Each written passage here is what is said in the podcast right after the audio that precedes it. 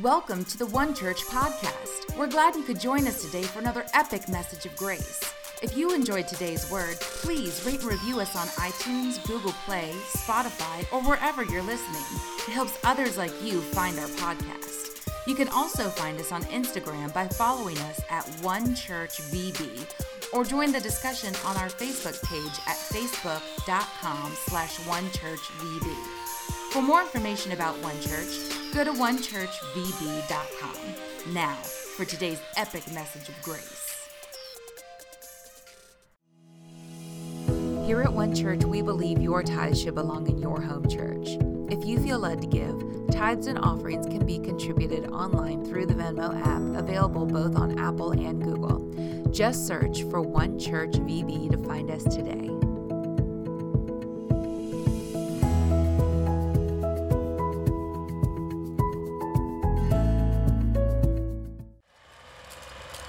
You are now about to hear a special presentation from Pastor David Baird. Please enjoy.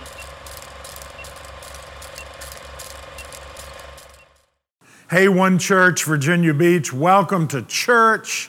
And we're so happy for all of you who are joining us online. These are some crazy times that we're living in. And especially for you guys in Virginia Beach, I know you've had your share of storms and flooding, and we're praying for you. And uh, we're getting on the other side of this. I can tell you, no matter what the storm is, every storm always has an expiration date. It will come to an end. And it's been such a pleasure for me to come alongside Pastor Wally and the leadership team here at One Church Virginia Beach to help you during this time. And uh, I wanted to just say if there's anything you need, if you're part of the One Church family, or even if you are new to uh, One Church Virginia Beach, if you have a prayer request, if you have a physical need, let the church know about it. I can tell you, these leaders are some of my best friends.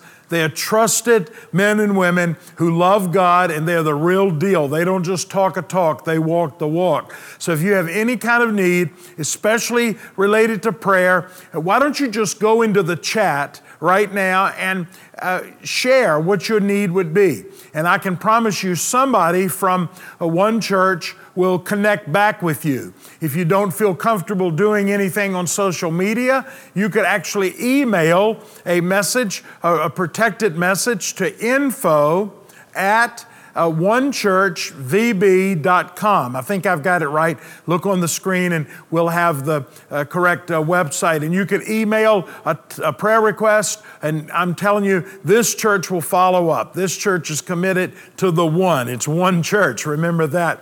You know, I was thinking this pandemic that started in March has gone so long, and you guys were um, in a groove of meeting every Saturday evening, and that all came to a, a screeching halt, and uh, you don't know when you're going to be back meeting in person. And there's not much that's certain in these days, but we can have clarity. In the midst of uncertainty, we can still have clarity. And clarity is this the church has never depended upon a building to be the church. And the church, when it's properly in touch with the Holy Spirit, always creates. Creativity is a reflection of a spirit led church. The church always creates a, a, wineskin or creates a paradigm that will work in troubling times. See, I was thinking about the early church, and we, we wouldn't be here today if the early church had said, Oh, we don't have a building now that we are Christians. See, before the Jewish Christians, they had their synagogues to attend all over the Roman Empire, uh, in all of those cities and all of those nations that were represented on the day of Pentecost. They had their synagogues, but now they've got this new faith and they're going to worship God. They couldn't do that in the synagogue. What if they said, well, we're just going to shut church down until we get a synagogue, a Christian uh, meeting place? Well, we might not have church today, but you see, they improvised And out of that, on the day of Pentecost, a whole revival was started. And the church, they started meeting each other's needs. They, they laid down their, their fin- they gave their finances to the apostles so that needs could be met. They, they met in homes, they met in temple places, and even on the day of Pentecost, uh, the Holy Spirit was poured out. Uh, you know, it was not like the church had to have their own meeting place. So I would just encourage you, one church, don't look at this as a pause. Look at this as just another paradigm to express what God has done for us and how He has loved us. And I would encourage you one thing about uh, One Church, Virginia Beach, they are committed to the community and meeting the needs of those around. And that's really what the church is supposed to do. So, just a little update I wanted to share with you. And again, reach out. And, and by the way, if you haven't done it yet, would you share right now on your Facebook wall or, or wherever you connect on social media? Would you share this broadcast? Because the next 15 minutes, I've got a word from God out of Romans 8. We're entitling this whole series, Eight is Great. If you're in the room with somebody right now, turn to them and say, Eight is great. Do that right now. And uh, I know um, you know, uh, Pastor Rick spoke last weekend, and uh, Lee is going to speak next week's message, and then Pastor Wally, and then I'll be back to wrap up at the end of August this whole chapter. But we're calling this Eight is Great because I don't think there's a, a chapter in the Bible that ranks with Romans chapter 8. That's just my humble opinion. And in the first message, we talked to you about what Romans 8 is all about. And first of all, just to review, there is no condemnation in Christ. Period. There is no condemnation in Christ, period. When I grew up, uh, and learned the quote scripture as a teenager, uh, I was in the King James Version. And Romans 8 1 was one of the best verses to quote, but it said something like this There's therefore now no condemnation to those of us who are in Christ Jesus, who walk not after the flesh, but after the Spirit. And just to be candid, uh, that phrase, not after the flesh, but after the spirit, that sounds spiritual, that sounds holy, but that wasn't even in the more original manuscripts that we have. Uh, Romans 8 simply starts by saying, There's therefore now no condemnation to those of us who are in Christ, period. You see, you can't earn this. You can't buy this. You can't work your way into this. You can't keep enough rules. And the problem with, you know, legalistic Christianity or rules based Christianity is when we break the rules, we feel condemned. I want to lift condemnation off of you, or rather, I want to ask the Holy Spirit to do that in every uh, one of these messages out of Romans 8 because it all starts, and this is the foundation. There's no condemnation in Christ, period. Secondly, there is incredible power in the Spirit. Um, the Spirit in Romans 8 becomes God's alternative to Torah or to law or to flesh. Actually, maybe I should say it like this Jesus is the answer to Torah, the antidote, and the Spirit is the antidote to flesh, trying to do it in and of ourselves. And I just want you to know there's incredible power in the Spirit, and Romans 8 is a Spirit chapter. The Holy Spirit is mentioned more in Romans 8 than just about any other chapter in Paul's writings. Number three, there's only one answer, and his name is Jesus. There's only one answer to the predicament of our flesh, to the problem of sin. There's only one answer, and his name is Jesus. You see, the Greek preposition in, en, which means in us, indicates in Romans 8 4 that all the requirements of the law, this is shocking. This is absolutely staggering that all the requirements of the law are fulfilled in us, in me. You, if you, your wife may say, I don't know about that. You don't have to live with him. But I'm telling you, the righteous requirements of the law are fulfilled in us because of Jesus, not because of anything we've done or not done.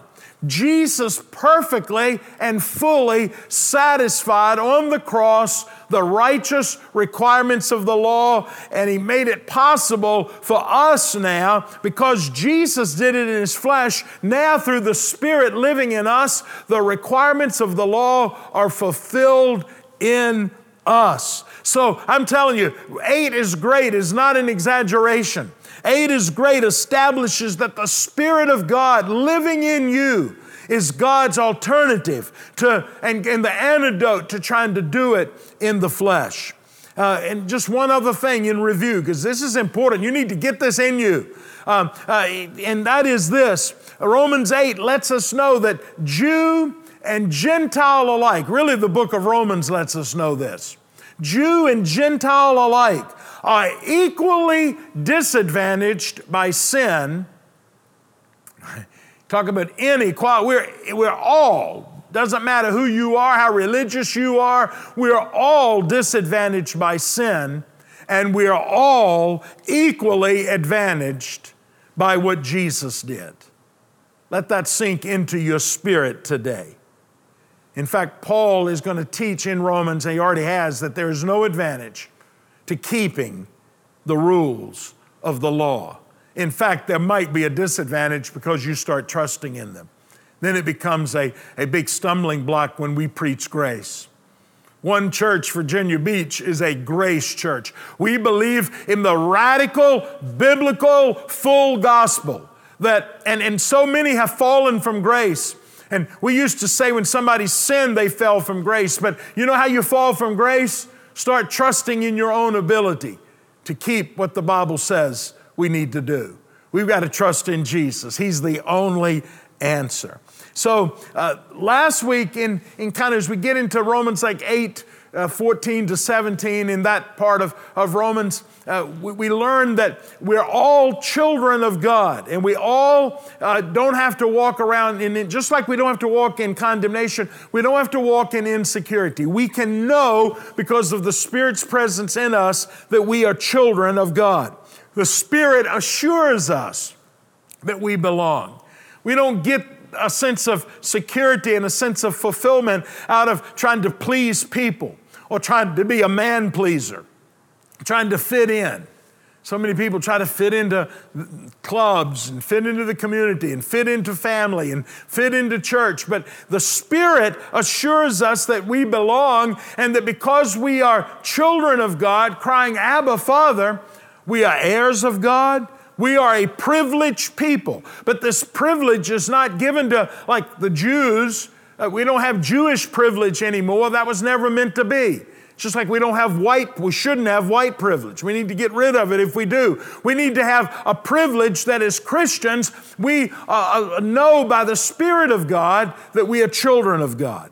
So, what Paul says, and what introduces my thought for today, is this he says that we are heirs but not just heirs in the sense that we've got these blessings, but if we're going to be glorified with Him, we have to suffer with Him.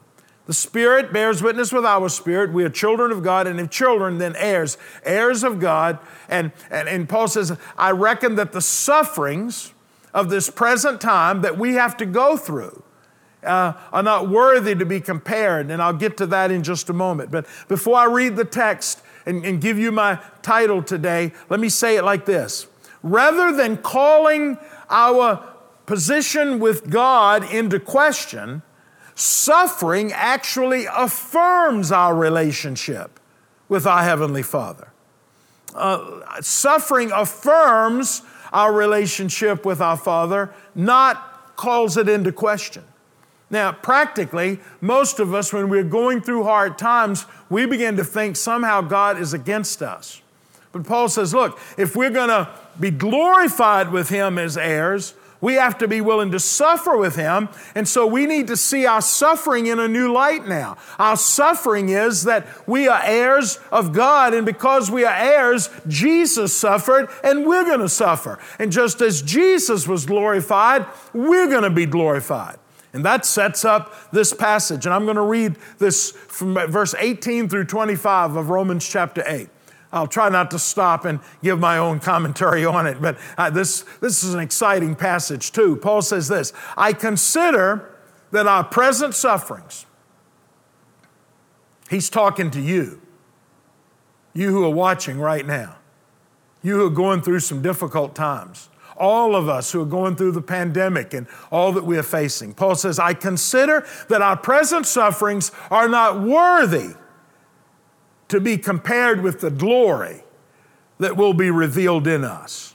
For the creation waits in eager expectation for the children of God to be revealed. Now, watch there. I don't have time to dwell on it too much today, but I was always taught growing up that the, you know, everybody's waiting on the Lord to come back. That's not what this says. The world, the, this says that the, the creation is waiting for the manifestation of the revealing of you and I. We, if we can show that we can make it through suffering, then other people are going to be drawn to us. Instead of running from our challenges and our trials, we need to say, Lord, I embrace them and I'm going to glorify you in them. I know they've got an expiration date, but until that date comes, I'm going to let Christ be seen in me. That's how people are going to be drawn to the faith. Paul says, For the creation was subjected to frustration, not by its own choice, but by the will of him who subjected it. In hope, everybody say hope that the creation itself will be liberated from its bondage to decay and brought into the freedom and glory of the children of God. See, we kind of go first. The, the children of God go first so that everybody else can follow. We know that the whole creation has been groaning, as in the pains of childbirth, right up to the present time.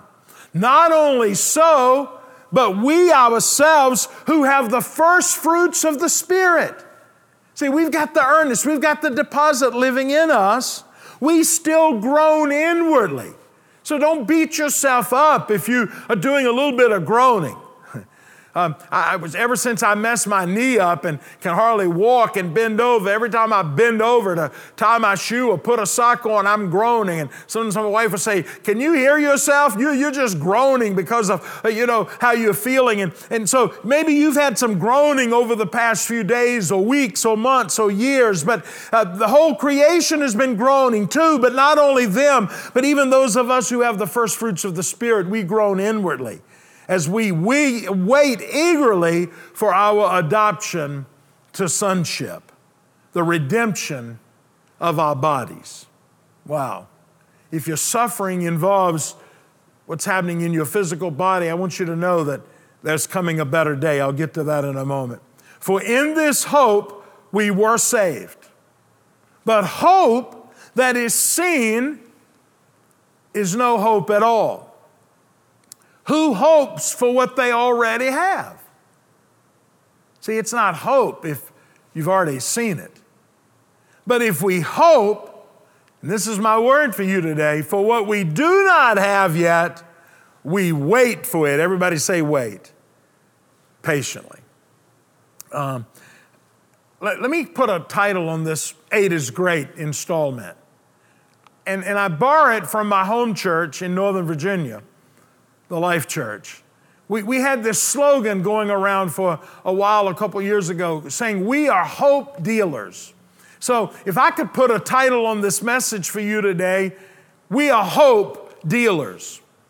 In a messed up, chaotic, troubled, confused world, the church, what can we do? Well, we can do a lot of things, but first and foremost, I believe God is calling us to be hope dealers.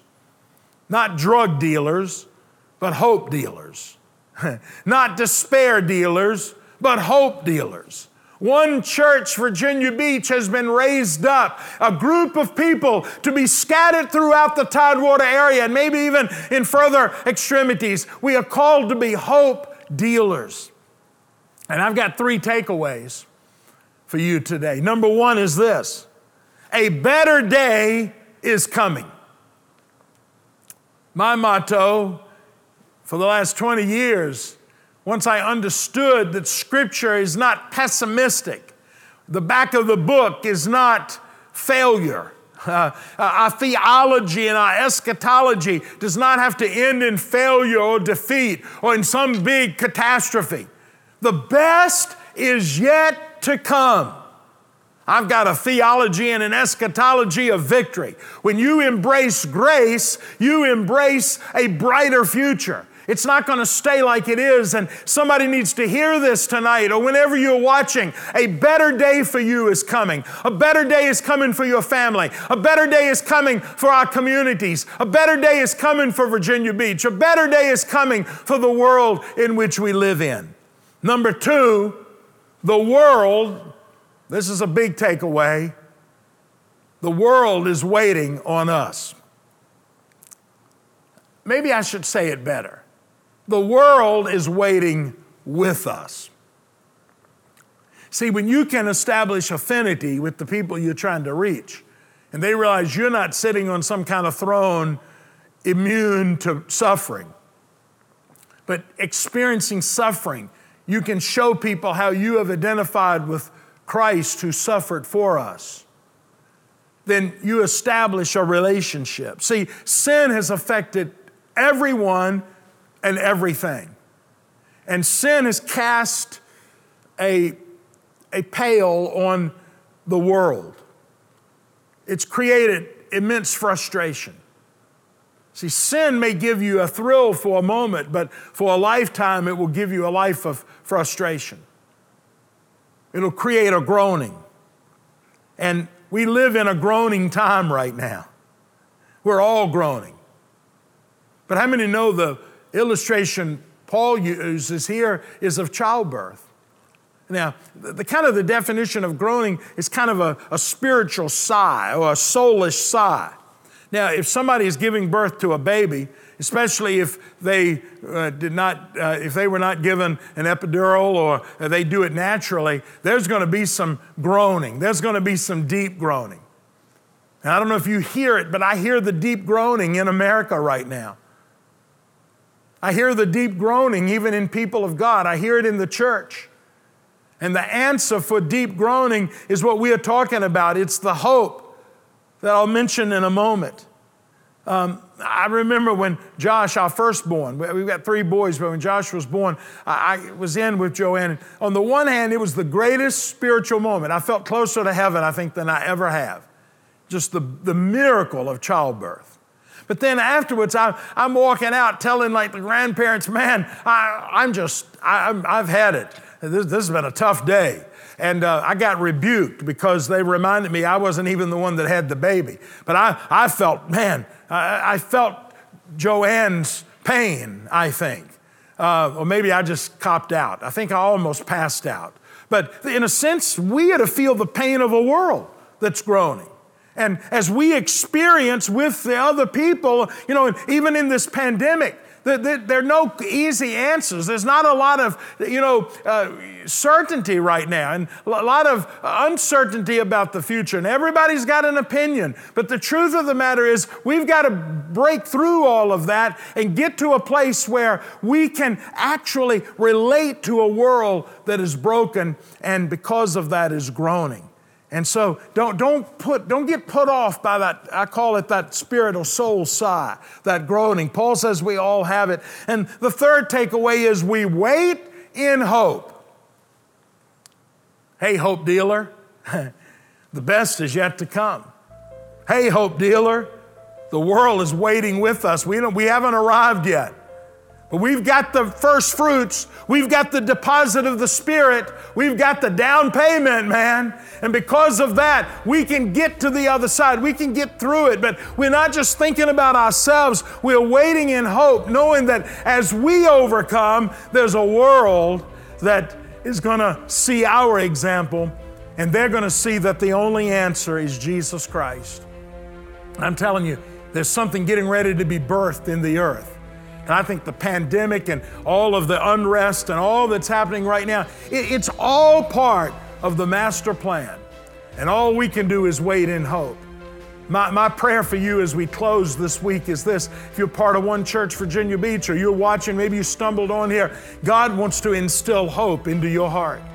And the truth of the matter is, He wants to encourage you that if you're in a, a hard place, If you're suffering, just connect that suffering to the suffering of Christ. You're an heir of God. And I'm telling you, I reckon that the suffering of this present time is not worthy to be compared with the glory that's going to be revealed in you. Next week, Lee's going to talk about how we can actually pray in the Spirit through our times of groaning and through our times of suffering. So I just want to close by praying for you right now. Can I do that? In fact, if you're, a, if you're driving, don't get up. Uh, you'd probably have an accident. But unless you're driving, if you're in the living room or kitchen or bedroom, wherever, would you just stand with me right where you are? I'll give you like five seconds to do that. And I'm going to pray just like a 45 second prayer.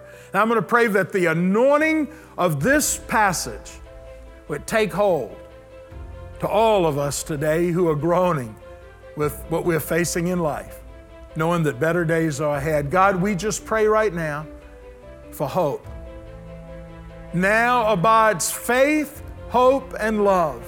And God, I pray that our faith in you and the love that we have for you, Lord, would, would just sandwich hope into the, the midst of our situations and the midst of our suffering. I pray for the installment of hope today. I thank you for the Spirit that lives within us. And I pray that out of that Spirit, the same hope that saved us, we cried out to you and you saved us when we couldn't save ourselves. I pray today that we would latch on and grab hold of the hope that's going to get us to the other side. And God, if there's anybody that's not watching, Right now, I pray that they would connect with you. If you're watching right now and you've never given your heart to Jesus, right now I want you to do this. I want you just to pray this prayer with me. Shortest prayer you've ever prayed. Just say, Lord, be merciful to me. Lord, let what you did on the cross take effect in my life. And the moment you believe in your heart and speak Jesus as Lord of your life, the moment you make that confession, you are saved. And if, if God's done something special for you today, right now, before we close, why don't you put it in the comment? I'm going to just stay on here for about 20 or 30 seconds. And why don't you just write in the comment anything that God may have touched you with today, and especially if you're coming back to Him? I think there's somebody watching today, you've just given your heart to Jesus. And I'm going to tell you, you're as saved as, as, as any Christian on planet Earth the moment you believed because there's no special advantage for anybody, but we're all privileged because of what Jesus has done for us. God bless you. Have a great week. Go in hope. Be a hope dealer. Thank you for joining us for another epic message of grace. Don't forget to subscribe, rate, and review us on iTunes, Google Play, Spotify, or wherever you listen so others can find us too. We'll be back next week with another incredible message. Until then, follow us on Instagram or Facebook at One Church VB, or find out more information about One Church at onechurchvb.com. Have a great week.